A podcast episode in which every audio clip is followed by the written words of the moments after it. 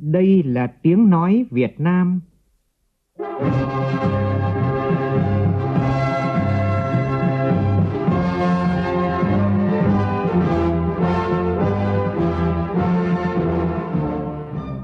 là tiếng nói Việt Nam, phát thanh từ Hà Nội, thủ đô nước Cộng hòa xã hội chủ nghĩa Việt Nam.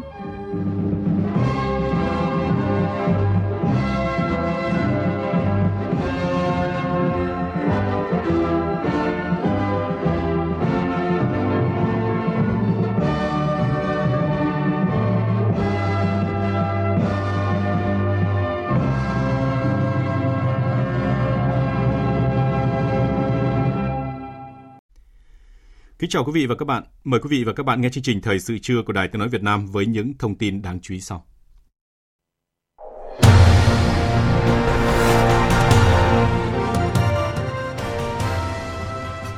Chủ tịch nước Nguyễn Xuân Phúc dự lễ phát động đợt cao điểm quyên góp ủng hộ phòng chống dịch COVID-19 do Ủy ban Trung ương Mặt trận Tổ quốc Việt Nam tổ chức.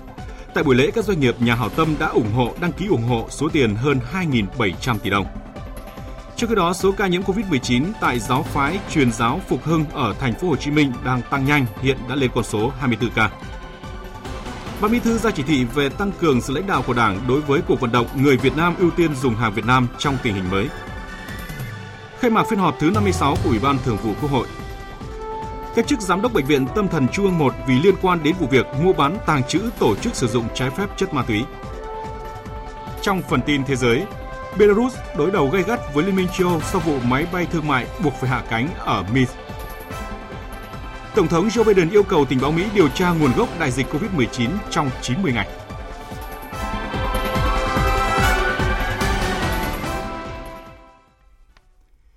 Bây giờ là nội dung chi tiết. Sáng nay tại Ủy ban Chuông Mặt trận Tổ quốc Việt Nam tổ chức lễ phát động đợt cao điểm quyên góp ủng hộ phòng chống dịch COVID-19 Dự và phát biểu tại buổi lễ, Chủ tịch nước Nguyễn Xuân Phúc kêu gọi mọi doanh nghiệp, tổ chức nhà hảo tâm chung tay đoàn kết phòng chống dịch, đồng thời nêu rõ những lúc khó khăn nhất, gai góc nhất là dịp để mỗi người dân chúng ta thể hiện khí chất, tinh thần dân tộc, sự đoàn kết bầu ơi thương lấy bí cùng, đồng thanh tương ứng, đồng khí tương cầu, cùng hành động và có trách nhiệm vì đất nước, vì nhân dân. Và ngay tại buổi lễ, các doanh nghiệp nhà hảo tâm đã ủng hộ đăng ký ủng hộ số tiền hơn 2.700 tỷ đồng. Phóng viên Vũ Dũng đưa tin. Phát biểu tại buổi lễ, Chủ tịch nước Nguyễn Xuân Phúc nêu rõ, với tinh thần đoàn kết, lá lành đùm lá rách, Việt Nam đã trở thành điểm sáng của thế giới trong công tác phòng chống dịch hiệu quả và chi phí thấp. Song trên hết vẫn là niềm tin, tinh thần đoàn kết, đồng lòng ủng hộ của người dân và sự hòa quyện của ý đảng, lòng dân. Đất nước rất cần sự chủ động, chung tay góp sức của mỗi người dân. Những lúc khó khăn nhất, gai góc nhất là dịp để mỗi người dân chúng ta thể hiện khí chất tinh thần dân tộc, sự đoàn kết, bầu ơi, thương lấy bí cùng, đồng thanh tương ứng, đồng chí thương cầu cùng hành động và có trách nhiệm vì đất nước, vì nhân dân. Hôm nay, thay mặt lãnh đạo đảng, nhà nước và mặt trận tổ quốc việt nam, tôi kêu gọi các tầng lớp nhân dân, các doanh nghiệp thuộc mọi thành phần kinh tế, các tổ chức và đồng bào, cả nước kiều bào ta ở nước ngoài, các tôn giáo, bạn bè và nhân dân các nước tùy theo điều kiện và khả năng tham gia đóng góp ủng hộ về vật chất lẫn tinh thần để cùng với toàn đảng, toàn dân, toàn quân ta sớm chiến thắng dịch bệnh. Theo thông báo của Mặt trận Tổ quốc Việt Nam, ngay tại buổi lễ đã ghi nhận số kinh phí mà các doanh nghiệp, nhà hảo tâm đăng ký ủng hộ, tổng số tiền trên 2.700 tỷ đồng. Riêng Mặt trận Tổ quốc Thành phố Hồ Chí Minh đã huy động các doanh nghiệp, nhà hảo tâm đăng ký ủng hộ hơn 2.000 tỷ đồng, trong đó sẽ chuyển về Trung ương 510 tỷ đồng. Cũng sáng nay tại nhà Quốc hội, Văn phòng Quốc hội tổ chức lễ quyên góp ủng hộ quỹ phòng chống dịch COVID-19. Tham dự lễ quyên góp có Chủ tịch Quốc hội Vương Đình Huệ, các Phó Chủ tịch Quốc hội, các ủy viên Ủy ban Thường vụ Quốc hội cùng cán bộ công nhân viên chức Văn phòng Quốc hội. Ngày sau lễ quyên góp, Văn phòng Quốc hội đã chuyển số tiền 350 triệu đồng đến Ủy ban Trung ương Mặt trận Tổ quốc Việt Nam. Tin của phóng viên Lê Tuyết. Phát biểu tại lễ quyên góp, Tổng thư ký chủ nhiệm Văn phòng Quốc hội Bùi Văn Cường cho biết, kể từ bùng phát cuối năm 2019 đến nay, đại dịch COVID-19 đã gây ảnh hưởng toàn diện, sâu rộng đến tất cả các quốc gia trên thế giới và Việt Nam. Để chia sẻ những khó khăn, chung tay góp sức phòng chống dịch, phát huy truyền thống tương thân tương ái của dân tộc, hưởng ứng kêu gọi của Ủy ban Trung ương Mặt trận Tổ quốc Việt Nam, được sự đồng ý của lãnh đạo Quốc hội, Văn phòng Quốc hội tổ chức đợt quyên góp ủng hộ quỹ phòng chống dịch COVID-19. Mức quyên góp mỗi đại biểu, cán bộ, công chức viên chức, người lao động đóng góp một ngày lương trở lên. Ngay sau khi lễ quyên góp, Văn phòng Quốc hội đã chuyển số tiền 350 triệu đồng đến Ủy ban Trung ương Mặt trận Tổ quốc Việt Nam. Đoàn Chủ tịch Tổng Liên đoàn Lao động Việt Nam cũng vừa có văn bản gửi Thủ tướng Chính phủ báo cáo và kiến nghị sử dụng kinh phí từ gói 6.200 tỷ đồng để hỗ trợ trực tiếp cho lao động bị ảnh hưởng bởi dịch COVID-19, đồng thời cho phép doanh nghiệp được hạch toán kinh phí mua vaccine phòng COVID-19 cho công nhân lao động hoặc kinh phí tài trợ cho quỹ vaccine vào chi phí hợp lý, hợp lệ của doanh nghiệp để tính thuế thu nhập doanh nghiệp. Trước đó, Thủ tướng Chính phủ có chủ trương cho phép sử dụng số kinh phí còn lại của ngân sách nhà nước chưa thực hiện của gói hỗ trợ theo nghị quyết số 42 của chính phủ để hỗ trợ trực tiếp cho người lao động bị ảnh hưởng bởi đợt bùng phát dịch COVID-19 lần thứ tư tại các khu công nghiệp, nhất là các đối tượng người lao động đang là F0, đang điều trị bệnh, người lao động đang phải nghỉ việc trong các khu cách ly tập trung, cách ly tại nhà hoặc là đang cư trú trong các khu vực phong tỏa y tế.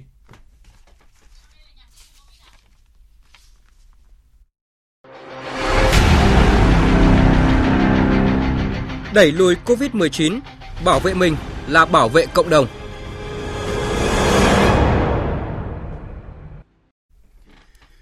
Theo thông báo sáng nay của Bộ Y tế, tính từ 18 giờ hôm qua đến 6 giờ sáng nay, Việt Nam có thêm 25 ca mắc COVID-19, trong đó một ca cách ly ngay sau khi nhập cảnh tại Hà Nội, 24 ca ghi nhận trong nước, tại Bắc Giang 23 ca, Lạng Sơn 1 ca. Cũng theo thông tin từ Bộ Y tế, trong ngày hôm qua, nước ta có thêm 795 người được tiêm chủng vaccine phòng COVID-19 tại 7 tỉnh thành phố. Và tính đến chiều qua thì Việt Nam đã tiêm chủng trên 1 triệu mũi vaccine phòng COVID-19 đợt 1 và 2. Trong đó 28.522 người đã được tiêm đủ 2 mũi vaccine phòng COVID-19. Sáng nay, Đại học Y Dược Hải Phòng đã tổ chức lễ xuất quân tiễn đoàn cán bộ sinh viên tình nguyện tham gia chống dịch COVID-19 tại tỉnh Bắc Giang. Thanh Nga, phóng viên thường trú khu vực Đông Bắc đưa tin. Đoàn cán bộ sinh viên tình nguyện Đại học Y Dược Hải Phòng tham gia hỗ trợ tỉnh Bắc Giang phòng chống dịch bệnh, gồm 83 giảng viên, sinh viên, do Phó giáo sư tiến sĩ Phạm Văn Linh, Phó hiệu trưởng làm trưởng đoàn. Sinh viên Đỗ Minh Trang, lớp xét nghiệm y học K10 cho biết, Sinh viên năm 3 thì ờ, chúng em ờ, thông qua các buổi tập huấn cũng như là đã được trang bị những kiến thức ờ, quan trọng và những cái kỹ thuật ví dụ lấy mẫu, xử lý mẫu. Em tự tin rằng là chúng em có thể hỗ trợ tốt cho tỉnh Bắc Giang để góp sức nhỏ của mình cùng với lại trường Đại học Y Dược Hải Phòng để giúp cho Bắc Giang đẩy lùi được dịch bệnh và để Việt Nam sẽ chấm dứt dịch bệnh sớm nhất. Theo Phó giáo sư tiến sĩ Nguyễn Văn Khải, hiệu trưởng trường Đại học Y Dược Hải Phòng, mặc dù thời gian gấp gáp, nhưng với tinh thần sẵn sàng của lãnh đạo cán bộ giảng viên nhà trường và sự nhiệt huyết của các bạn sinh viên, lễ xuất quân được tổ chức ngay trong sáng nay. Nhà trường cũng nhận được số lượng lớn đơn tình nguyện của các giảng viên và sinh viên. Sau khi thống nhất, hơn 80 cán bộ giảng viên có nhiều kinh nghiệm cùng các bạn sinh viên có chuyên ngành đào tạo phù hợp đã nhận lệnh lên đường.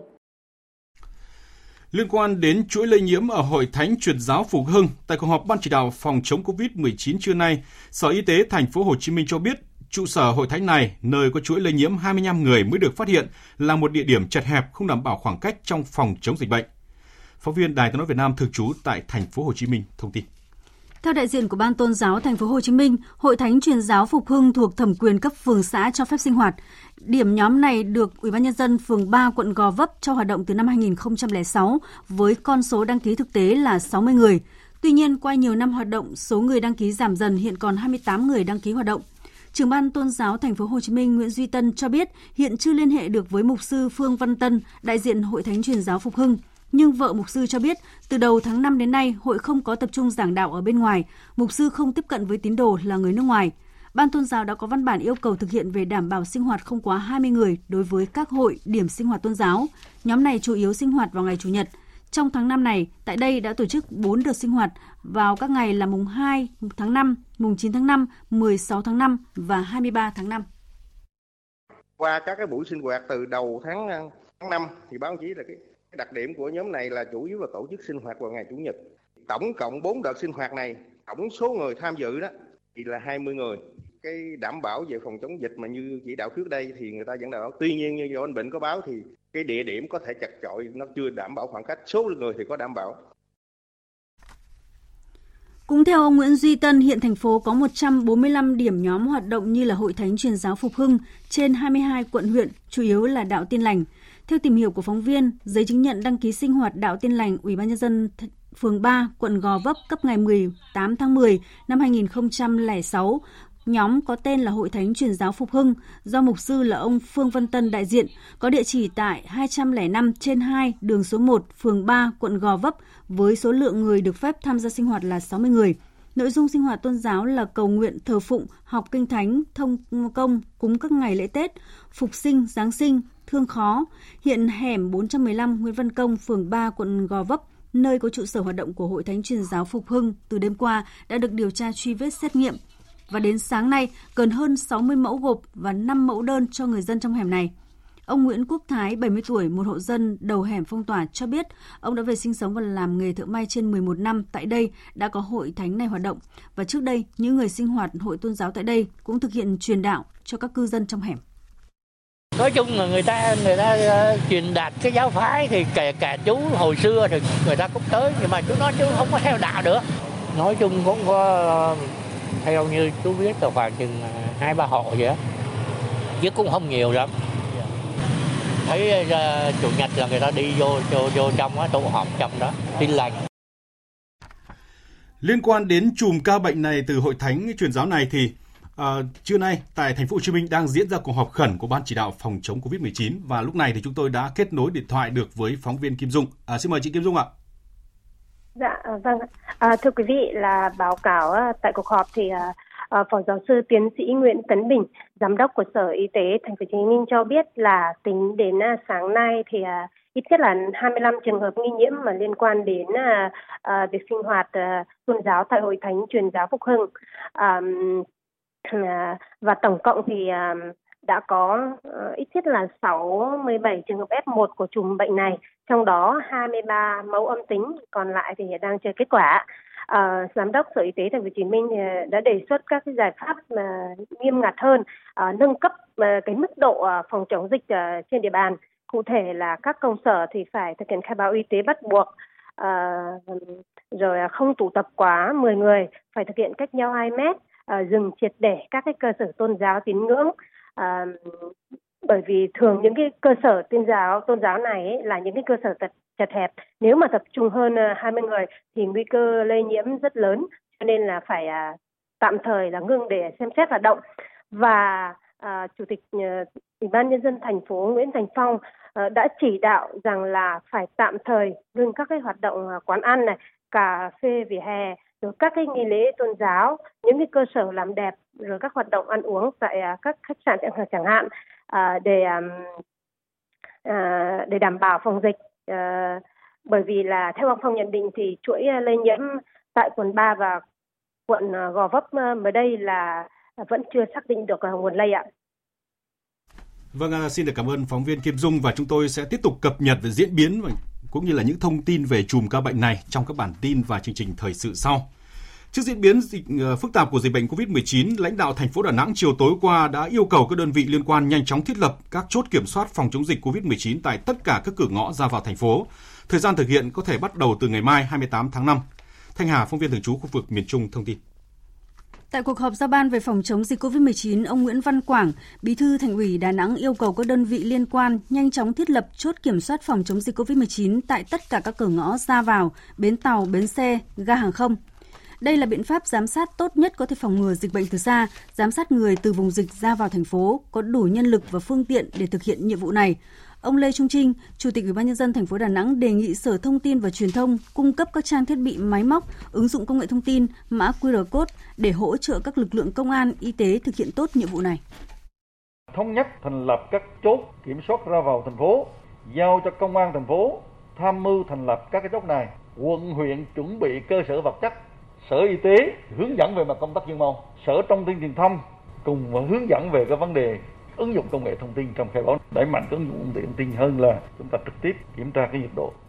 và đoàn thanh niên tham gia phối hợp hỗ trợ nếu được ra ngày 28 là tốt nhất tất nhiên cũng mất được ngày thì chúng ta chuẩn bị cũng từ 0 giờ ngày mai, Ủy ban nhân dân tỉnh Ninh Bình cũng yêu cầu tạm dừng các hoạt động dịch vụ tại chỗ của tất cả các quán ăn, hàng quán giải khát vỉa hè, đường phố, khu công cộng. Tỉnh Ninh Bình thành lập các chốt kiểm soát để kiểm soát người, phương tiện ra vào địa bàn. Sở Giao thông Vận tải tỉnh Điện Biên cũng yêu cầu tạm dừng toàn bộ hoạt động vận tải hành khách liên tỉnh, bao gồm cả tuyến đi Hà Nội từ ngày hôm nay. Hiện tình hình dịch COVID-19 trên địa bàn tỉnh Điện Biên vẫn có nhiều diễn biến phức tạp. Từ ngày 7 tháng 5 đến 26 tháng 5, tỉnh Điện Biên đã ghi nhận 56 ca mắc COVID-19.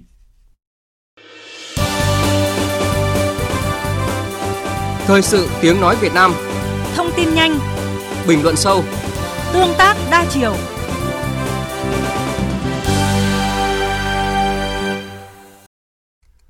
Chương trình Thời sự trưa sẽ đi tiếp tục với các tin quan trọng khác.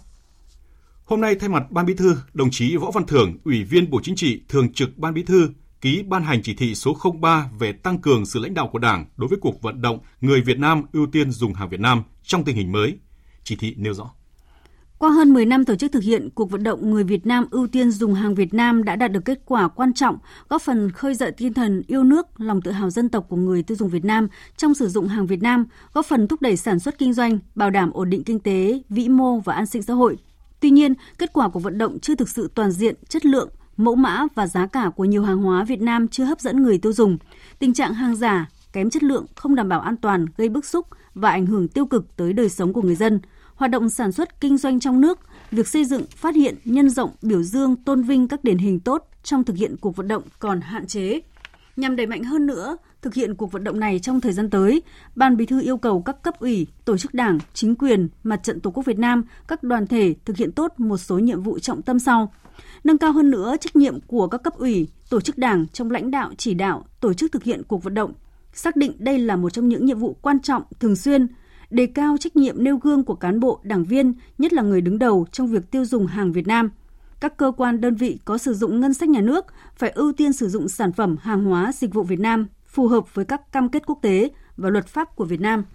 Tiếp tục ra soát, sửa đổi, bổ sung, hoàn thiện chính sách pháp luật, tạo hành lang pháp lý thuận lợi để hỗ trợ doanh nghiệp Việt Nam, trước hết là doanh nghiệp vừa và nhỏ, doanh nghiệp công nghệ số tham gia vào chuỗi sản xuất hàng hóa, dịch vụ chất lượng cao, phát triển doanh nghiệp và thúc đẩy hoạt động khởi nghiệp, đổi mới sáng tạo, phát huy vai trò đầu tàu kinh tế của các tập đoàn kinh tế, doanh nghiệp lớn, khuyến khích các doanh nghiệp sản xuất hàng hóa có chất lượng tốt, mẫu mã đẹp, giá cả phù hợp, có chính sách bảo vệ thị trường phân phối hàng hóa trong nước phù hợp với các cam kết quốc tế. Chỉ thị của Ban Bí thư nhấn mạnh đẩy mạnh quảng bá giới thiệu sản phẩm, hàng hóa Việt và các doanh nghiệp, cơ sở sản xuất trong nước có các sản phẩm hàng hóa dịch vụ được người tiêu dùng ưa thích, trọng tâm là thị trường trong nước, đồng thời mở rộng ra thị trường nước ngoài, nhất là các thị trường mà Việt Nam đã ký hiệp định thương mại tự do, tăng cường ứng dụng công nghệ thông tin, phát triển thương mại điện tử và các kênh thương mại hiện đại, kết hợp hài hòa với hoạt động thương mại, phân phối truyền thống, công khai minh bạch thông tin liên quan đến tiêu chuẩn, giá cả và nguồn gốc xuất xứ sản phẩm, hàng hóa Việt, tiếp nhận và xử lý kịp thời thông tin phản ánh các vấn đề liên quan đến thị trường, nguồn gốc, chất lượng, giá cả hàng hóa Việt Nam tập trung triển khai đề án phát triển thị trường trong nước gắn với cuộc vận động người Việt Nam ưu tiên dùng hàng Việt Nam giai đoạn 2021-2025. Đề án huy động người Việt Nam ở nước ngoài tham gia giới thiệu, tiêu thụ sản phẩm và phát triển các kênh phân phối hàng Việt Nam ở nước ngoài giai đoạn 2020-2024. Sớm xây dựng phê duyệt đề án thúc đẩy doanh nghiệp Việt Nam trực tiếp tham gia mạng phân phối nước ngoài giai đoạn 2021-2030.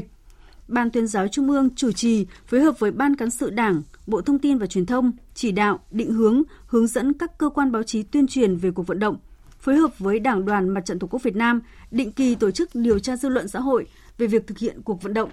Đảng đoàn Mặt trận Tổ quốc Việt Nam chủ trì phối hợp với Ban Kinh tế Trung ương, Ban cán sự Đảng Bộ Công Thương và các cơ quan có liên quan giúp Ban chỉ đạo Trung ương cuộc vận động theo dõi, đôn đốc và định kỳ báo cáo Ban Bí thư kết quả thực hiện chỉ thị. Dưới sự chủ trì của Chủ tịch Quốc hội Vương Đình Huệ, Ủy ban Thường vụ Quốc hội sáng nay đã khai mạc phiên họp thứ 56. Phóng viên Kim Thành thông tin. Tại phiên họp, Ủy ban Thường vụ Quốc hội cho ý kiến vào hai nhóm vấn đề. Thứ nhất, nghe và cho ý kiến vào báo cáo sơ bộ về kết quả bầu cử đại biểu Quốc hội khóa 15 và đại biểu Hội đồng Nhân dân các cấp, nhiệm kỳ 2021-2026. Thứ hai, Ủy ban Thường vụ nghe và cho ý kiến về ba báo cáo của Chính phủ, gồm báo cáo quyết toán ngân sách nhà nước năm 2019, báo cáo tài chính nhà nước năm 2019 và báo cáo về công tác thực hành tiết kiệm chống lãng phí năm 2020. Chủ tịch Quốc hội Vương Đình Huệ đề nghị các thành viên Ủy ban Thường vụ Quốc hội đánh giá khái quát sơ bộ về kết quả của cuộc bầu cử, cho ý kiến về những nội dung cần tiếp tục triển khai, các yêu cầu đối với Hội đồng bầu cử quốc gia. Văn phòng Hội đồng bầu cử quốc gia hoàn thiện chính thức báo cáo để triển khai các bước tiếp theo đúng quy định của luật bầu cử đại biểu Quốc hội và Hội đồng Nhân dân. Căn cứ vào báo cáo của Chính phủ, kết quả kiểm toán của Kiểm toán Nhà nước năm 2020 và kết quả của các đoàn giám sát tại các địa phương, Chủ tịch Quốc hội Vương Đình Huệ đề nghị các thành viên Ủy ban Thường vụ Quốc hội đánh giá cho ý kiến báo cáo quyết toán ngân sách nhà nước năm 2019 đã đủ điều kiện thông qua hay chưa theo tinh thần siết chặt kỷ cương, kỷ luật tài chính. Đối với báo cáo tài chính nhà nước năm 2019, Chủ tịch Quốc hội cho rằng đây là lĩnh vực mới. Trong các phiên họp trước, Ủy ban Thường vụ Quốc hội đã cho ý kiến về vấn đề này và cần tiếp tục duy trì thực hiện để đưa báo cáo tài chính nhà nước vào nề nếp và thực chất hơn.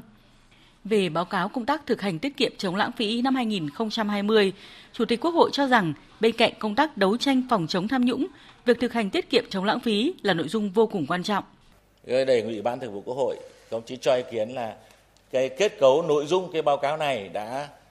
thực hiện theo đúng quy định pháp luật hay chưa và đã bám sát cái chương trình thực hành tiết kiệm chống lãng phí trong năm 2020 mà Thủ tướng Chính phủ đã thay mặt Chính phủ để ban hành hay chưa và cho ý kiến sâu vào cái việc là nó là lãng phí ở chỗ nào, tiết kiệm ở chỗ nào, những cái thành tích, những cái ưu điểm căn bản và những cái tấm gương của các bộ ngành, các địa phương gắn với trách nhiệm người đứng đầu trong cái việc mà mà thực hiện các cái pháp luật và quy định và yêu cầu về thực hành tiết kiệm chống lãng phí. Một số địa phương sáng nay cũng tổ chức hội nghị báo cáo kết quả bầu cử đại biểu Quốc hội khóa 15 và đại biểu Hội đồng Nhân dân các cấp nhiệm kỳ 2021-2026. Theo báo cáo của Ủy ban bầu cử tỉnh Lạng Sơn, địa phương này có 4.335 đại biểu trúng cử. Tỉnh đã bầu đủ 7 người trúng cử đại biểu Quốc hội khóa 15. Ủy ban bầu cử tỉnh Bình Thuận thông báo toàn tỉnh có 3.415 đại biểu trúng cử. Tỉnh đã bầu đủ 7 đại biểu Quốc hội khóa 15, trong đó có 3 đại biểu do Trung ương giới thiệu, 4 đại biểu làm việc và cư trú tại địa phương. Tối qua tại nhà Quốc hội, đoàn đại biểu Quốc hội do Ủy viên Bộ Chính trị, Phó Chủ tịch Thường trực Quốc hội Việt Nam Trần Thanh Mẫn làm trưởng đoàn đã dự khai mạc Đại hội đồng Liên minh Nghị viện Thế giới gọi tắt là IPU lần thứ 142 với hình thức trực tuyến. Tham gia phiên thảo luận toàn thể với chủ đề vượt qua đại dịch hôm nay và xây dựng một tương lai tốt đẹp hơn vai trò của các nghị viện. Phóng viên Lại Hoa thông tin. Tham luận tại phiên thảo luận, Phó Chủ tịch Thường trực Quốc hội Việt Nam Trần Thanh Mẫn cho biết, với tinh thần chống dịch như chống giặc, ngay từ những ngày đầu tiên COVID-19 khởi phát, Việt Nam đã có những hành động quyết liệt, đồng bộ, kịp thời, huy động sự vào cuộc của cả hệ thống chính trị, sự quyết tâm đồng thuận của toàn dân với chiến lược chủ động phòng ngừa, phát hiện sớm, cách ly triệt để và điều trị tích cực. Việt Nam cũng thực hiện mục tiêu kép vừa chống dịch bệnh hiệu quả, bảo vệ sức khỏe nhân dân, vừa phục hồi, phát triển kinh tế, đảm bảo an sinh xã hội, trong trạng thái bình thường mới. Trong cuộc chiến với dịch bệnh, Quốc hội Việt Nam đã đồng hành cùng chính phủ, kịp thời phân bổ ngân sách ứng phó với dịch bệnh, ban hành các biện pháp chính sách hỗ trợ người dân, doanh nghiệp trước tác động của đại dịch, đồng thời chia sẻ kinh nghiệm ứng phó dịch bệnh tại các diễn đàn đa phương, liên nghị viện, cũng như có các hành động thiết thực thể hiện tinh thần đoàn kết với nghị viện các nước như tặng khẩu trang, vật tư y tế, Thay mặt Quốc hội Việt Nam, Phó Chủ tịch Thường trực Quốc hội Trần Thanh Mẫn đề xuất cần tiếp tục thúc đẩy quan hệ đối tác giữa Liên minh Nghị viện Thế giới với tổ chức nghị viện khu vực, tổ chức quốc tế trong công tác phòng ngừa, xử lý khủng hoảng hoặc tình huống khẩn cấp như đại dịch COVID-19. Liên minh Nghị viện Thế giới cần kêu gọi các quốc gia có ưu thế sản xuất vaccine để hỗ trợ người dân các nước đang phát triển. Các nước đang phải hứng chịu những hệ lụy của COVID-19 được tiếp cận công bằng, kịp thời, nguồn vaccine và trang thiết bị y tế hiện đại với chi phí hợp lý. Bên cạnh đó, nghị viện thành viên khẩn trương hoàn thiện chính sách quốc gia để ứng phó với đại dịch COVID-19, phân bổ ngân sách kịp thời và tăng cường giám sát trách nhiệm giải trình của chính phủ khi triển khai các chương trình, cơ chế xử lý khủng hoảng nhằm vượt qua đại dịch đoàn đại biểu Quốc hội Việt Nam cũng đề nghị Tổ chức Y tế Thế giới cùng các nước thúc đẩy quan hệ đối tác, hợp tác chuyển giao công nghệ sản xuất vaccine và đào tạo, nâng cao năng lực ứng phó với COVID-19. Thời sự VOV, nhanh, tin cậy, hấp dẫn. Thông tin mới nhất mà chúng tôi vừa cập nhật từ Bộ Y tế, tính từ 6 giờ sáng nay đến 12 giờ trưa nay, nước ta có thêm 53 ca mắc mới, đều ghi nhận trong nước. Trong đó Bắc Ninh là 30 ca, Bắc Giang 21 ca, Điện Biên 1 ca và Hải Dương 1 ca. Trước diễn biến về dịch COVID-19 liên quan đến ổ dịch tại Hội truyền giáo Phục Hưng tại thành phố Hồ Chí Minh thì cũng ngay trong sáng nay tại trụ sở chính phủ, Phó Thủ tướng Chính phủ Vũ Đức Đam, trưởng ban chỉ đạo quốc gia về phòng chống dịch COVID-19 đã có cuộc họp trực tuyến với lãnh đạo thành phố Hồ Chí Minh về diễn biến và các giải pháp phòng chống dịch COVID-19. Tin của phóng viên Phương Thoa. Theo thống kê có 16 quận huyện liên quan đến các thành viên của giáo phái này. Hiện các lực lượng đã xác định 70 trường hợp F1 và 336 trường hợp F2. Trong ngày hôm nay, ngành y tế tiếp tục tầm soát những người tiếp xúc gần các F2 và xét nghiệm tầm soát rộng ở khu vực phong tỏa. Ông Dương Anh Đức, Phó Chủ tịch Ủy ban nhân dân thành phố Hồ Chí Minh nhấn mạnh, CDC thành phố đang thực hiện truy vết, thông báo cho người dân các điểm phong tỏa tạm thời, đồng thời tiếp tục thực hiện xác định tình hình rõ hơn. Chứ hiện nay thì tình hình cũng chưa cái đến mức nổi là quá là uh, vượt tầm kiểm soát bởi vì cho đến nay chưa tìm ra được thêm những cái nguồn khác nữa. Vì vậy thành ra là À, thành phố Hồ Chí Minh à, thấy rằng trong thời gian à, trước mắt thì sẽ thực hiện một số việc như sau đó là sẽ ngưng một số các hoạt động tiếp tục giảm cái quy mô và cái quy mô tập trung sẽ giảm xuống dưới 10 người dừng hết tất cả các hoạt động liên quan tôn giáo, tín ngưỡng, tạm ngưng tất cả các cuộc họp không cần thiết để giảm được lượng giao lưu và tăng cường các biện pháp kiểm soát. Ông Dương Anh Đức cũng cho biết, ngày 26 tháng 5, thành phố Hồ Chí Minh có nhận được việc tiếp nhận tàu chở gạo đi Ấn Độ và quay về. Do tàu trở về từ Ấn Độ nên thành phố Hồ Chí Minh đã yêu cầu tàu cập ở phao số 0. Sau đó CDC thành phố Hồ Chí Minh đã làm việc với 17 thuyền viên, chia làm hai nhóm. Nhóm thứ nhất gồm 9 người đã cho tiếp nhận vào để cách ly tại bệnh viện giã chiến ở Cần Giờ. Sau khi xét nghiệm, 9 trên 9 thuyền viên dương tính với virus SARS-CoV-2. Các thuyền viên ở nhóm còn lại sẽ được xử lý như đã dương tính với virus SARS-CoV-2, cách ly và điều trị tại bệnh viện giã chiến ở Cần Giờ. Tại cuộc họp, Phó Thủ tướng Chính phủ Vũ Đức Đam cho biết, thời gian qua Bộ Chính trị, Ban Bí thư đã có văn bản quy định trách nhiệm của cấp ủy và người đứng đầu, chịu trách nhiệm trực tiếp chống dịch trên địa bàn. Bên cạnh đó, Chính phủ, Thủ tướng Chính phủ đều có các văn bản chỉ đạo thực hiện theo phương châm 4 tại chỗ, người đứng đầu chính quyền cấp tỉnh, thành phố trực tiếp chỉ đạo và cũng phải chịu trách nhiệm trước Chính phủ, Thủ tướng Chính phủ nhấn mạnh tinh thần chống dịch ưu tiên hơn một bước, Phó Thủ tướng nêu rõ, theo quy định các địa phương thực hiện giãn cách xã hội theo chỉ thị 15 hoặc chỉ thị 16, toàn tỉnh, thành phố phải báo cáo Thủ tướng Chính phủ để có sự chỉ đạo của Thủ tướng Chính phủ. Các bộ ngành địa phương phối hợp đồng bộ để không ngăn sông cấm chợ không cần thiết. Theo đúng tinh thần, thành phố Hồ Chí Minh chủ động có các biện pháp phòng chống dịch phù hợp, cần hỗ trợ ở những nội dung nào thì chủ động đề xuất chính phủ các bộ ngành sẽ phối hợp hỗ trợ. Liên quan đến chuyến tàu cập cảng và có thành viên nhiễm COVID-19 trong thời gian tới, các thành viên Ban chỉ đạo thống nhất giao Bộ Y tế thiết lập cơ sở điều trị tại Vũng Tàu để tiếp nhận, cách ly và điều trị, đồng thời đề nghị Đại học Y Dược Thành phố Hồ Chí Minh tăng cường lực lượng y tế đến các cơ sở này. Nhấn mạnh Thành phố Hồ Chí Minh là đầu mối lớn về giao thương, Bộ Giao thông Vận tải nhất trí phương án trước mắt các chuyến bay giải cứu công dân về Việt Nam chưa đưa về Thành phố Hồ Chí Minh. Tiếp tục chương trình với các thông tin đáng chú ý khác. Sáng nay tại Hà Nội, Ban Bí thư Trung Đảng, trưởng Ban Tuyên giáo Trung ương Nguyễn Trọng Nghĩa đã điện đàm với Bí thư Trung Đảng, trưởng Ban Tuyên huấn Trung ương Đảng Nhân dân Cách mạng Lào Khăm Phan Khởi Nhạ Vông. Đồng chí Nguyễn Trọng Nghĩa cho biết, Ban tuyên giáo Trung ương Đảng Cộng sản Việt Nam và Ban tuyên huấn Đảng Nhân dân Cách mạng Lào có quan hệ hợp tác hữu nghị truyền thống. Hai ban đã ký kết thỏa thuận hợp tác, tăng cường thông tin tuyên truyền về những sự kiện quan trọng, thành tựu trong công cuộc xây dựng phát triển đất nước của Lào, tình hữu nghị đoàn kết gắn bó giữa hai đảng, hai nhà nước và nhân dân hai nước, hai nước đồng chí Nguyễn Trọng Nghĩa khẳng định Ban tuyên giáo Trung ương đã triển khai nghiêm túc hiệu quả thỏa thuận hợp tác giai đoạn 2016-2021, đồng thời đề nghị hai ban sẽ nghiên cứu để chuẩn bị ký thỏa thuận hợp tác giai đoạn 2022-2026 với những nội dung phù hợp yêu cầu, nhiệm vụ mới của hai đảng, đặc biệt là gắn với triển khai nghị quyết đại hội đảng của mỗi nước, đảm bảo tính khả thi, thiết thực và hiệu quả hơn nữa – hai ban sẽ nghiên cứu khả năng tổ chức các cuộc tọa đàm theo hình thức trực tuyến trong điều kiện chưa thể tổ chức các đoàn trao đổi trực tiếp do ảnh hưởng của dịch COVID-19. Trưởng ban tuyên huấn Trung ương Đảng Nhân dân Cách mạng Lào Khăm Phan Phởi Nhạ Vông đánh giá cao kết quả thực hiện thỏa thuận hợp tác giai đoạn 2016-2021 giữa hai ban, nhấn mạnh việc thực hiện thỏa thuận làm cho tình hữu nghị truyền thống đoàn kết đặc biệt giữa hai ban tiếp tục được giữ gìn, vun đắp, phát huy hiệu quả. Đồng chí Phởi Nhạ Vông tin tưởng quan hệ hợp tác giữa hai ban sẽ có những bước phát triển mạnh mẽ hơn trong giai đoạn mới, góp phần củng cố tô thắm hơn nữa tình hữu nghị truyền thống đoàn kết đặc biệt, hợp tác toàn diện Việt Nam Lào. Các chuyên gia kinh tế nhận định đứng trước nhiều khó khăn thách thức, những người làm chủ phải bộc lộ vai trò lãnh đạo sáng suốt trong việc vận hành doanh nghiệp vượt qua khủng hoảng. Theo đó, quản trị doanh nghiệp cần phải linh hoạt theo từng quý, từng tháng trong bối cảnh bất định hiện nay. Phóng viên Nguyễn Hằng thông tin.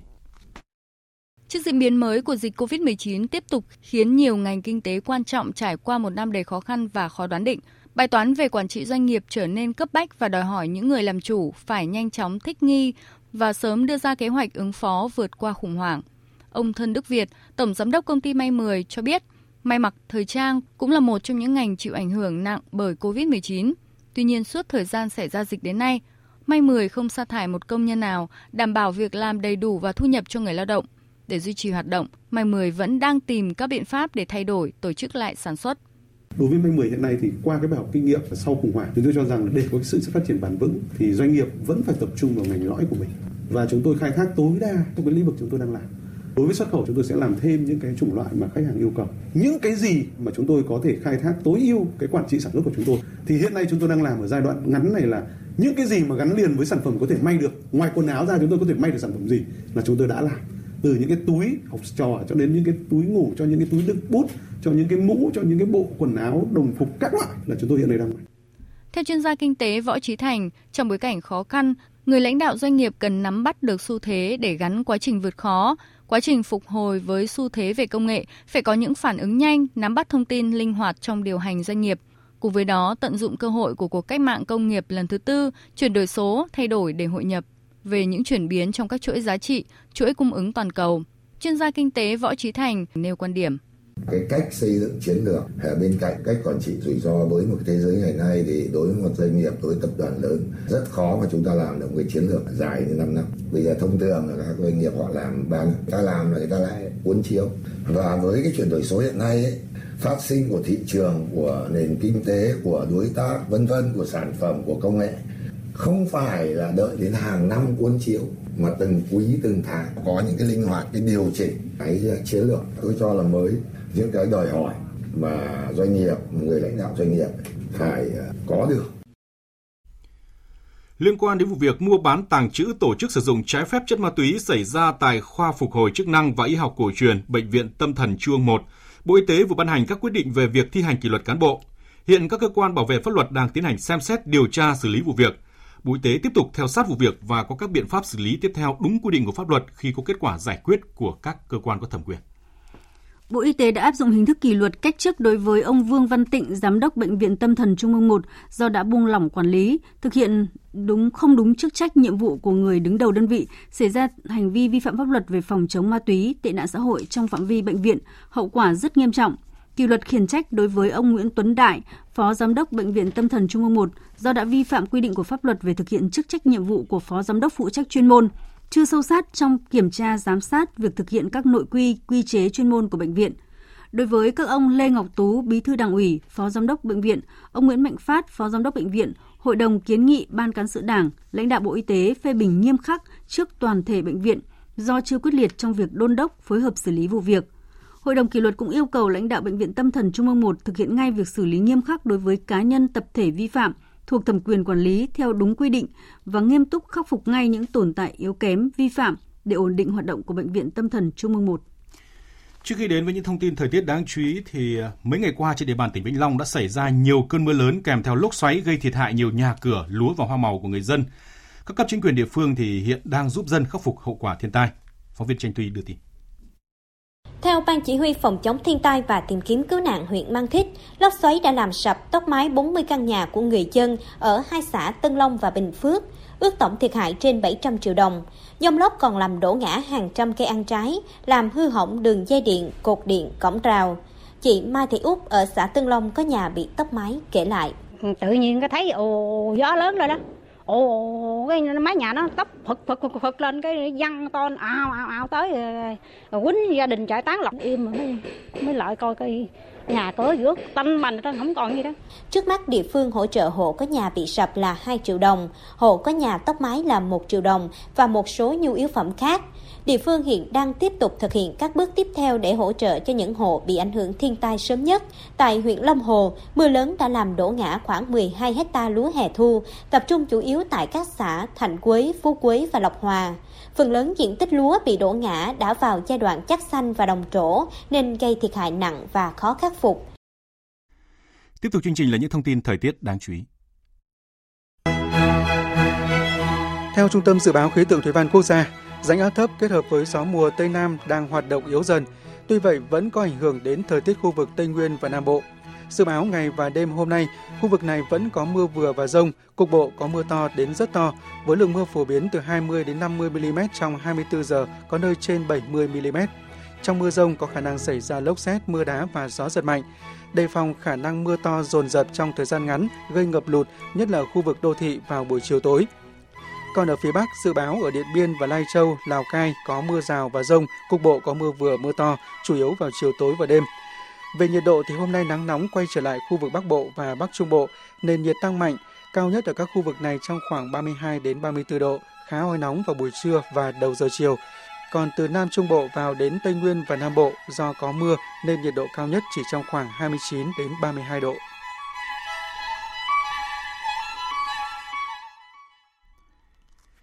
Xin được chuyển sang phần tin thế giới với diễn biến mới nhất liên quan đến vụ máy bay của hãng hàng không Ryanair của Ireland bị buộc phải hạ cánh khẩn cấp tại Minsk hôm qua.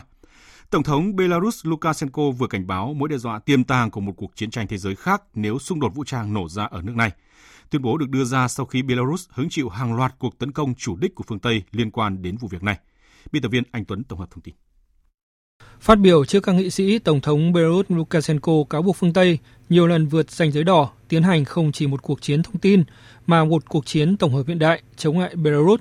Tổng thống Lukashenko cũng cảnh báo mối đe dọa tiềm tàng của một cuộc chiến tranh thế giới khác nếu xung đột vũ trang nổ ra tại nước này.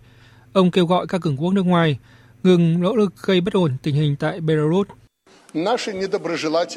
Chúng tôi sẽ đáp trả kiên quyết trước bất kỳ lệnh trừng phạt tấn công và khiêu khích nào. Không phải vì chúng tôi muốn kích động một cuộc chiến ở trung tâm lục địa. Chúng tôi không muốn, nhưng vì các bạn phương Tây không cho chúng tôi sự lựa chọn nào khác. Tuy nhiên, Tổng thống Lukashenko cũng đề ngỏ đối thoại với phương Tây về vụ việc. Trong ngày hôm qua, 6 thành viên thuộc Hội đồng Bảo an gồm Estonia, Pháp, Ireland, Na Uy, Anh và Mỹ chỉ trích động thái của Belarus và nhắc lại các biện pháp trừng phạt của EU đối với Belarus, trong đó cấm các chuyến bay quá cảnh của nước này, cấm các hãng hàng không của Belarus sử dụng không phận hoặc sân bay quốc gia thành viên của EU. Ông Sven Jorgensen, đại sứ Estonia tại Liên Quốc nói. Những hành vi này là một cuộc tấn công trắng trợn vào an toàn hàng không dân dụng quốc tế và nền châu Âu, đồng thời thể hiện sự coi thường luật pháp quốc tế. Tổ chức hàng không dân dụng quốc tế cần khẩn trương điều tra sự cố chưa từng có và không thể chấp nhận được này, đồng thời đưa những người gây ra vụ việc phải chịu trách nhiệm.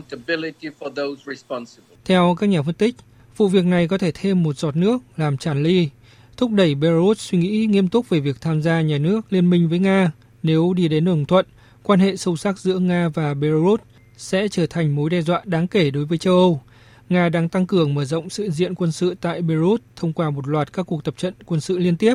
Quan hệ giữa Nga và Belarus hiện nay đã ở mức như hai đồng minh thực sự.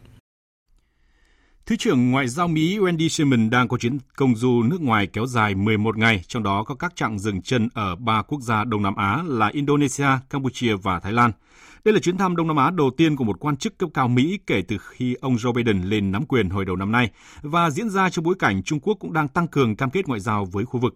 Biên tập viên Thu Hoài tổng hợp thông tin. Thông cáo báo chí của Bộ Ngoại giao Mỹ khẳng định, tại Đông Nam Á, Thứ trưởng Ngoại giao Andy Simmons sẽ tái khẳng định cam kết đối với vai trò trung tâm của ASEAN và giải quyết hàng loạt vấn đề song phương cũng như khu vực, trong đó có nỗ lực khôi phục tiến trình dân chủ tại Myanmar. Việc lựa chọn Thái Lan, Indonesia và Campuchia là những điểm đến đầu tiên trong chính sách hướng tới Đông Nam Á là một bước đi mang nhiều tính toán của Mỹ. Bởi nếu như Thái Lan là đồng minh hiệp ước của Mỹ, thì Indonesia cũng đóng vai trò trung tâm tại khu vực Đông Nam Á. Cả hai nước đều có vị trí nhất định liên quan tới cuộc khủng hoảng chính trị ở Myanmar. Dự kiến tại Indonesia, Thứ trưởng Wendy Simmons sẽ gặp gỡ các quan chức Ban Thư ký ASEAN để thảo luận về việc mở rộng và làm sâu sắc hơn quan hệ đối tác chiến lược Mỹ-ASEAN. Còn Campuchia, nước này đang nhận được sự quan tâm đặc biệt của Mỹ trong những năm gần đây, mà một trong những lý do chính là ảnh hưởng ngày càng tăng của Trung Quốc. Bên cạnh đó, Campuchia sẽ đảm nhận chức chủ tịch ASEAN vào năm tới và do đó sẽ trở thành một phần quan trọng trong bất kỳ chính sách gia tăng can dự nào của Mỹ tại Đông Nam Á. Theo giáo sư James Crabtree, tại trường chính sách công Lý Quang Diệu, Singapore, tham vọng của chính quyền Tổng thống Joe Biden tập hợp các quốc gia đồng minh ở châu Á nhằm đối trọng với ảnh hưởng của Trung Quốc lại không phải là việc dễ dàng, khi nước Mỹ dưới thời người tiền nhiệm Donald Trump đã tự đánh mất vai trò dẫn dắt của mình. Những gì Mỹ đã làm trước đây là cố gắng sử dụng cả sức mạnh an ninh và kinh tế để lôi kéo các đồng minh cùng một liên minh. Chẳng hạn như Mỹ đã thiết lập Hiệp định Thương mại TPP ban đầu, nhưng thỏa thuận không được Quốc hội thông qua. Thực tế là sức nặng kinh tế của Mỹ đang giảm, còn vị thế của Trung Quốc đang ngày càng tăng. Và Trung Quốc đang làm khá tốt trong việc thay thế Mỹ với tư cách bên bảo hộ thương mại tự do trong khu vực. Tổng thống Pháp Emmanuel Macron vừa lên đường thực hiện chuyến thăm lịch sử đến Rwanda, quốc gia ở Đông Phi từng diễn ra cuộc diệt chủng lớn vào năm 1994, sự kiện mà nước Pháp bị cáo buộc là phải gánh vác trách nhiệm nặng nề. Phóng viên Quang Dũng, thường trú Đài tiếng nói Việt Nam tại Pháp đưa tin. 11 năm sau chuyến thăm của cựu Tổng thống Pháp Nicolas Sarkozy, Tổng thống đương nhiệm của Pháp, ông Emmanuel Macron tiếp tục thực hiện một chuyến thăm lịch sử đến Rwanda, quốc gia Đông Phi từng chứng kiến sự kiện diệt chủng chấn động thế giới vào năm 1994. Chuyến đi này của ông Emmanuel Macron được đặc biệt mong đợi bởi diễn ra chỉ 2 tháng sau khi nước Pháp công bố bản báo cáo chính thức về sự kiện diệt chủng tại Rwanda 27 năm trước, trong đó thừa nhận vai trò và trách nhiệm nặng nề của nước Pháp. Bản báo cáo phủ nhận tội đồng phạm diệt chủng của nước Pháp, nhưng kết luận chính quyền Pháp của cố Tổng thống François Mitterrand khi đó phải gánh vác trách nhiệm nặng nề, không thể chối cãi trong việc không ngăn được cuộc diệt chủng khiến hơn 800.000 người mang sắc tộc Tutsi tại Rwanda bị sát hại chỉ trong vòng 3 tháng. Tác giả của bản báo cáo, nhà sử học Vincent Duclair cũng cho rằng cách thức nước Pháp hàn gắn với Rwanda sẽ có ý nghĩa quan trọng trong quan hệ của nước Pháp và châu Âu với các quốc gia châu Phi trong tương lai. Nếu không giải quyết được việc chối bỏ của Pháp trong sự kiện diệt chủng, không có việc làm sáng tỏ thái độ của nước Pháp trong giai đoạn này, thì các vấn đề khác không thể tiến triển. Đây là điều rất quan trọng cần chỉ rõ. Kinh nghiệm và triển vọng của mối quan hệ giữa Pháp và Rwanda cũng sẽ rất quan trọng trong việc định hình lại quan hệ với châu Phi. Và việc này không chỉ đáng lưu tâm với nước Pháp mà còn với cả châu Âu. Theo giới quan sát, trong khuôn khổ chuyến thăm lần này tới Rwanda, nhiều khả năng Tổng thống Pháp Emmanuel Macron sẽ chính thức đưa ra lời xin lỗi với Rwanda về những gì đã diễn ra trong sự kiện diệt chủng. Trong quá khứ, các lãnh đạo cấp cao của Pháp tuy thừa nhận sai lầm của nước Pháp, nhưng chưa từng chính thức xin lỗi Rwanda. Phó Thủ tướng trưởng đoàn Trung Quốc về đối thoại kinh tế Trung Quốc-Mỹ Lưu Hạc sáng nay đã có cuộc điện đàm đầu tiên với đại diện thương mại Mỹ Catherine Tai. Tin của Bích Thuận, phóng viên Đài tiếng nói Việt Nam thường trú tại Bắc Kinh. Theo thông tin từ Bộ Thương mại Trung Quốc, hai bên đã tiến hành các cuộc trao đổi thẳng thắn, thiết thực và mang tính xây dựng với thái độ bình đẳng và tôn trọng lẫn nhau. Hai bên cho rằng sự phát triển của thương mại song phương là rất quan trọng, đồng thời trao đổi về các vấn đề cùng quan tâm và nhất trí tiếp tục duy trì liên lạc. Trước đó, theo một số nguồn thạo tin, Mỹ và Trung Quốc đã có cuộc điện đàm cấp làm việc vào đêm ngày 25 tháng 5 giờ Washington. Trong cuộc trao đổi, phía Trung Quốc đã nhấn mạnh tầm quan trọng của việc dỡ bỏ thuế quan như một phần thiết yếu của bước đi tiếp theo trong quan hệ Trung Mỹ. Đại diện thương mại Mỹ Catherine Tai trước đó từng thể hiện lập trường cứng rắn rằng Trung Quốc cần thực hiện những lời hứa đã đưa ra trong thỏa thuận thương mại giai đoạn 1. Chính quyền của Tổng thống Biden sẽ tập trung vào việc thực hiện các hiệp định và quy tắc thương mại hiện có. Trước khi cuộc điện đàm diễn ra đã có những đồn đoán về việc Trung Quốc sẽ thay trưởng đoàn đối thoại kinh tế Trung Mỹ Lưu Hạc bằng Phó Thủ tướng Hồ Xuân Hoa. Tuy nhiên, Bộ Thương mại Trung Quốc ngay sau đó đã bác bỏ tin đồn và nhấn mạnh thông tin này không đúng sự thật. Theo nhận định của các chuyên gia, chiến lược của Mỹ đối với Trung Quốc vẫn đang trong quá trình định hình và chính quyền mới của Mỹ chưa có ý định dừng cuộc chiến thương mại với Trung Quốc do cựu Tổng thống Trump khởi xướng. Theo tin của phóng viên Phạm Huân thường trú tại Mỹ, Tổng thống Joe Biden vừa yêu cầu các cơ quan tình báo Mỹ tăng gấp đôi nỗ lực để điều tra nguồn gốc của đại dịch COVID-19 trong vòng 90 ngày. Ông Biden đồng thời chỉ đạo các phòng thí nghiệm quốc gia của Mỹ hỗ trợ điều tra và kêu gọi Trung Quốc hợp tác với các cuộc điều tra quốc tế để tìm ra nguồn gốc của đại dịch COVID-19. Theo Tổng thống Joe Biden, phần lớn cộng đồng tình báo đã tập trung vào hai kịch bản có thể xảy ra. Đó là dịch bệnh COVID-19 bắt nguồn từ động vật và do gì từ phòng thí nghiệm, nhưng hiện không đủ thông tin để đánh giá kịch bản có khả năng hơn. Do vậy, Mỹ sẽ tiếp tục hợp tác với các đối tác trên toàn thế giới để hối thúc Trung Quốc tham gia vào một cuộc điều tra quốc tế đầy đủ, minh bạch, dựa trên bằng chứng, đồng thời cung cấp quyền truy cập vào tất cả các dữ liệu và bằng chứng. Trong diễn biến liên quan thì Australia vừa lên tiếng ủng hộ quyết định của Mỹ về việc cần điều tra làm rõ nguồn gốc của đại dịch COVID-19 với mục tiêu là nâng cao khả năng ứng phó và không để một đại dịch tương tự xảy ra trong tương lai. Liên minh châu Âu đang đệ đơn kiện AstraZeneca lên tòa án Bruxelles vì cáo buộc vi phạm hợp đồng cung cấp vaccine đã được ký kết vào mùa hè năm ngoái. Trong phiên điều trần khẩn cấp, EU cáo buộc tập đoàn dược phẩm liên doanh Anh Thụy Sĩ này đã không hoàn thành các điều khoản thỏa thuận trong cam kết phân bổ 300 triệu liều trong năm nay. EU không chấp nhận việc AstraZeneca giao vaccine muộn, cảnh báo hãng dược phẩm này sẽ phải bồi thường thiệt hại lên tới hàng tỷ euro nếu không tăng lượng cung vaccine ngừa COVID-19 vào tháng tới. Dự kiến tòa án sẽ ra phán quyết cuối cùng về vụ kiện cáo này vào tháng 6 tới. Tiếp theo chương trình là trang tin đầu tư tài chính và bản tin thể thao. Trang tin đầu tư tài chính. Thưa quý vị và các bạn, ở thị trường Thành phố Hồ Chí Minh, lúc hơn 11 giờ trưa nay, vàng miếng SJC được công ty vàng bạc đá quý Sài Gòn niêm yết ở mức mua vào 56 triệu 070 000 đồng và bán ra 56 triệu 470 000 đồng một lượng, giảm khoảng 200 000 đồng so với sáng qua. Ở thị trường Hà Nội, vàng dòng Thăng Long được công ty Bảo Tín Minh Châu niêm yết giá ở trạng thái tăng, mua vào ở 52 triệu 960 000 đồng và bán ra 53 triệu 510 000 đồng một lượng. Trên thị trường tiền tệ, tỷ giá trung tâm được Ngân hàng Nhà nước công bố áp dụng cho hôm nay là 23.137 đồng đổi một đô la Mỹ, tiếp tục giảm 9 đồng so với hôm qua. Trong khi đó, giá đô la tại các ngân hàng thương mại sáng nay tiếp tục không có nhiều biến động. Lúc hơn 11 giờ trưa nay, ngân hàng Vietcombank giữ mức niêm yết giá mua vào là 22.950 đồng một đô la và bán ra là 23.150 đồng một đô la. Phân khúc bán lẻ tại thành phố Hồ Chí Minh vẫn đang đón nhận nhiều nguồn đầu tư nước ngoài khi ghi nhận nhiều giao dịch mở mới một số thương hiệu theo chuỗi thuộc về ngành hàng ăn uống, thời trang và phụ kiện. Theo bà Từ Thị Hồng An, giám đốc cho thuê thương mại công ty bất động sản Savin Việt Nam, các thương hiệu quốc tế vẫn nhìn thấy tiềm năng tại thị trường Việt Nam là yếu tố tích cực, còn việc nhiều doanh nghiệp đóng cửa, trả mặt bằng hoặc thu hẹp mô hình kinh doanh thời gian qua là quy luật đào thải tự nhiên.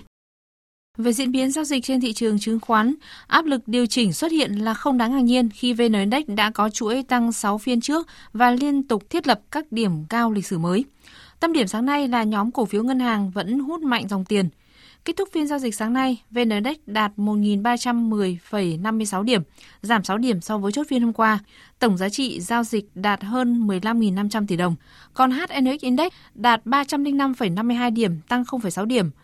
Upcom Index đứng ở mức 83,79 điểm. Đầu tư tài chính biến cơ hội thành hiện thực. Đầu tư tài chính biến cơ hội thành hiện thực. Thưa quý vị và các bạn, mới đây, công ty chứng khoán VN Direct đã phát hành báo cáo ngành dệt may với nhiều nhận định tích cực về triển vọng của ngành dệt may cũng như những chuẩn bị của doanh nghiệp trong nước để nắm bắt cơ hội mới. Phóng viên Đài Tiếng nói Việt Nam phỏng vấn ông Nguyễn Đức Hảo, chuyên gia phân tích khối phân tích công ty chứng khoán VN Direct. Mời quý vị và các bạn cùng nghe.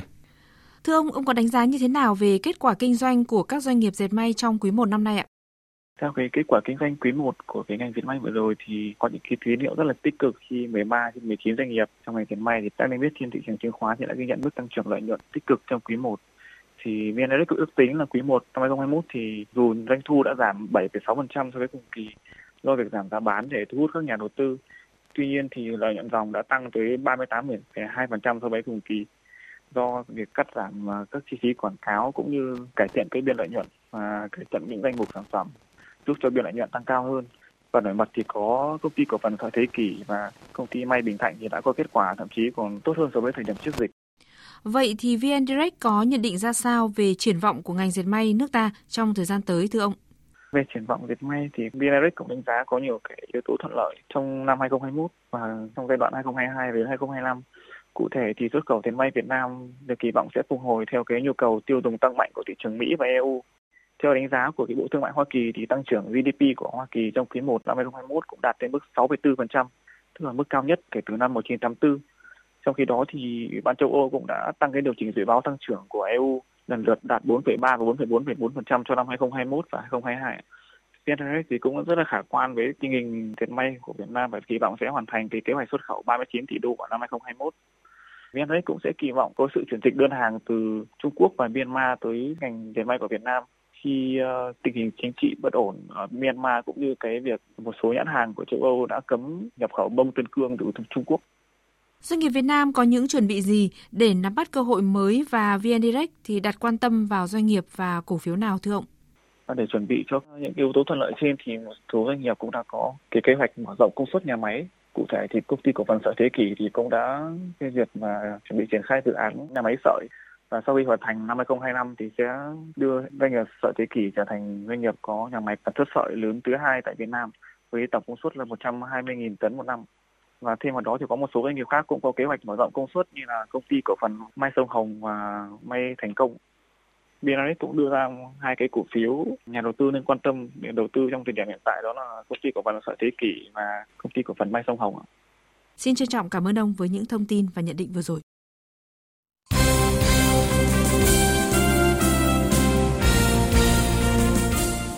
Thưa quý vị và các bạn, sau khoảng 7 tiếng đồng hồ di chuyển, tối qua thầy trò huấn luyện viên Park Hang-seo đã có mặt tại các tiểu vương quốc Ả Rập thống nhất để chuẩn bị cho ba lượt đấu cuối cùng bằng G vòng loại thứ hai World Cup 2022 khu vực châu Á.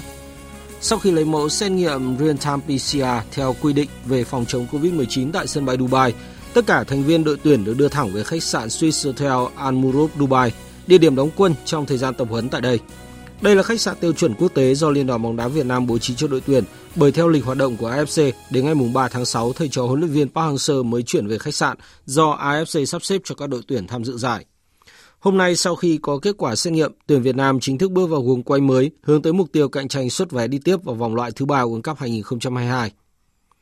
Sau khi đưa đội tuyển quốc gia sang các tiểu vương quốc Ả Rập thống nhất, chiếc máy bay của hãng hàng không Bamboo Airways trở về Việt Nam vào sáng nay cùng các thành viên tuyển Futsal Việt Nam và hạ cánh xuống sân bay quốc tế Tân Sơn Nhất, thành phố Hồ Chí Minh. Khi về Việt Nam, thầy trò huấn luyện viên Phạm Minh Giang thực hiện cách ly tập trung theo đúng quy định của chính phủ. Vòng playoff vừa qua tại các tiểu vương quốc Ả Rập thống nhất, tuyển Futsal Việt Nam hòa Liban 0-0 ở lượt đi với tư cách chủ nhà và hòa một đều ở lượt về, qua đó đi tiếp nhờ loạt bàn thắng trên sân khách. Theo kế hoạch, vòng chung kết World Cup Futsal sẽ diễn ra từ ngày 12 tháng 9 đến mùng 3 tháng 10 tại Litva. Trước đó, Chủ tịch Liên đoàn bóng đá Đông Nam Á Kiev Samet đã gửi thư chúc mừng Liên đoàn bóng đá Việt Nam và đội tuyển Futsal sau thành công tại vòng loại FIFA Futsal World Cup. Trong thư, Chủ tịch AFF Kiev Samet nhấn mạnh đây là một thành tích xuất sắc, đặc biệt trong bối cảnh dịch COVID-19 đang gây ra những ảnh hưởng lớn đến hoạt động bóng đá, bao gồm các hoạt động tập luyện và thi đấu. Chủ tịch AFF bày tỏ kỳ vọng và mong muốn đội tuyển Futsal Việt Nam sẽ tiếp tục thành công trong chặng đường sắp tới tại vòng chung kết, đồng thời đảm bảo an toàn và phòng chống dịch bệnh COVID-19 trong thời điểm khó khăn này. Chuyển sang các tin thể thao đáng chú ý khác. Ở hai kỳ SEA Games liên tiếp vừa qua, bóng bàn Việt Nam đã tạo nên những bất ngờ khi vượt qua đối thủ mạnh Singapore, giành huy chương vàng hai nội dung đồng đội nam và đôi nam. Trước mắt các vận động viên là mục tiêu mang về ngôi vô địch cá nhân ở kỳ SEA Games trên sân nhà. Trong đội hình tuyển bóng bàn Việt Nam, Nguyễn Anh Tú là tay vợt trực tiếp góp mặt ở cả hai trận đấu, mang về ngôi vô địch đồng đội nam tại SEA Games 29 ở Malaysia và vô địch đôi nam SEA Games 30 ở Philippines. Giờ đây anh cùng các đồng đội hướng tới mục tiêu còn khó khăn hơn rất nhiều, đó là giành huy chương vàng đơn nam tại SEA Games 31 vào cuối năm này. Bọn em đều bàn bạc với nhau đều là nỗ lực cố gắng hết mình vì đây là sân nhà của mình và mình không có gì mà mình phải nói là không dành cho toàn bộ cái tâm huyết của mình cho cái giải ờ, đấu SEA Games này. Để hiện thực hóa mục tiêu đó, anh Tú cùng các đồng đội miệt mài luyện tập với giáo án được ban huấn luyện và chuyên gia xây dựng nhằm cải thiện cả về thể lực, tốc độ và sự chính xác trong từng đường bóng. Anh Tú cho biết. Mình vẫn có chút băn khoăn là vì các vận động viên ở nước ngoài họ được đầu tư rất nhiều. Thực ra đối với cá nhân ờ, em cảm thấy thì là mình có cơ hội chứ không phải mình không có cơ hội. Dạng sáng nay, câu lạc bộ Villarreal đã đoạt chức vô địch Europa League khi vừa qua Manchester United bằng loạt luân lưu 11 m trong trận chung kết vô cùng kịch tính ở thành phố Gdansk, Ba Lan.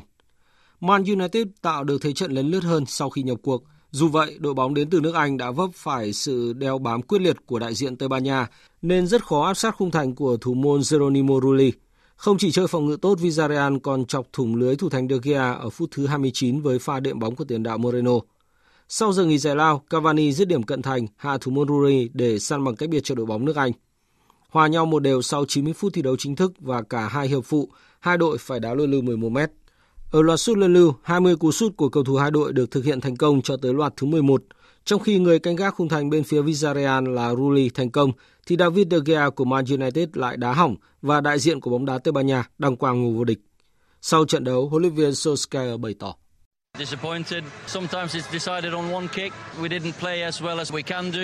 Thật thất vọng đôi khi mọi chuyện được định đoạt bởi một cú sút. Chúng tôi đã không chơi tốt như những gì mình có. Chúng tôi đã khởi đầu ổn, nhưng họ ghi được bàn thắng trước. Tôi rất thất vọng khi để thủng lưới trong một trận đấu quyết định. Chúng tôi có phần lớn thời gian cầm bóng, còn họ đã phòng ngự tốt. Chúng tôi đã không tạo ra đủ cơ hội lớn. Còn huấn luyện viên Unai Emery tự hào về những gì Villarreal vừa giành được.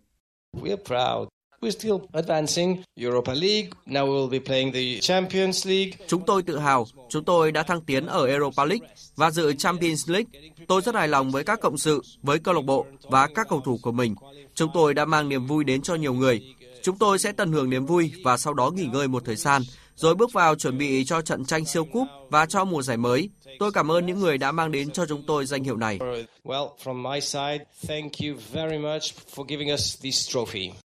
Lần đầu tiên trong lịch sử Villarreal vào đến trận chung kết Europa League và vô địch giải đấu. Thành quả mà Villarreal giành được có công lớn của huấn luyện viên Unai Emery, người từng cùng Sevilla 3 lần liên tiếp vô địch giải đấu này. Dự báo thời tiết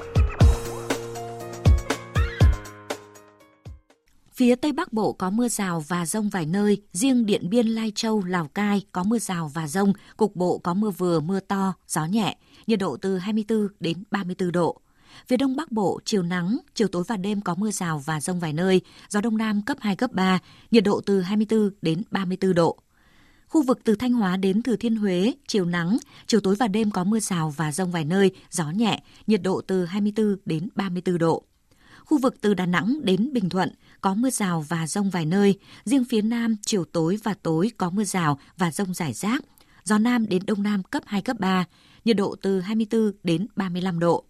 Tây Nguyên có mưa vừa và rông, cục bộ có mưa to đến rất to, gió Tây Nam cấp 2, cấp 3, nhiệt độ từ 20 đến 31 độ. Nam Bộ có mưa vừa và rông, cục bộ có mưa to đến rất to, gió Tây Nam cấp 2, cấp 3, nhiệt độ từ 23 đến 32 độ.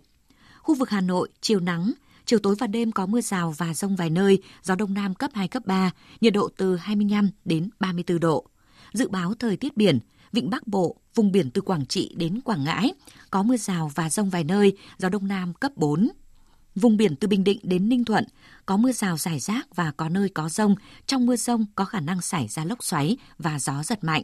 Gió Đông Nam đến Nam cấp 4, cấp 5. Vùng biển từ Bình Thuận đến Cà Mau có mưa rào và rông rải rác. Trong mưa rông có khả năng xảy ra lốc xoáy và gió giật mạnh. Gió Tây Nam cấp 4, cấp 5 khu vực Bắc Biển Đông, khu vực giữa Biển Đông và khu vực quần đảo Hoàng Sa thuộc thành phố Đà Nẵng. Có mưa rào và rông vài nơi, gió Đông Nam đến Nam cấp 3, cấp 4. Khu vực Nam Biển Đông và khu vực quần đảo Trường Sa thuộc tỉnh Khánh Hòa. Có mưa rào và rông vài nơi, gió Tây Nam đến Nam cấp 3, cấp 4. Vùng biển từ Cà Mau đến Kiên Giang và Vịnh Thái Lan có mưa rào và rải rác có rông, gió Tây Nam cấp 3, cấp 4. Những thông tin về thời tiết cũng đã kết thúc chương trình thời sự trưa nay của Đài Tiếng nói Việt Nam. Quý vị và các bạn quan tâm có thể nghe lại chương trình trên trang thông tin điện tử vv1.vn. Chương trình thời sự trưa nay do các biên tập viên Đức Hưng, Thu Hòa, Duy Quyền, Hàng Nga cùng kỹ thuật viên Trần Tâm phối hợp sản xuất và thực hiện. Chịu trách nhiệm nội dung Nguyễn Vũ Duy. Cảm ơn quý vị và các bạn đã chú ý lắng nghe.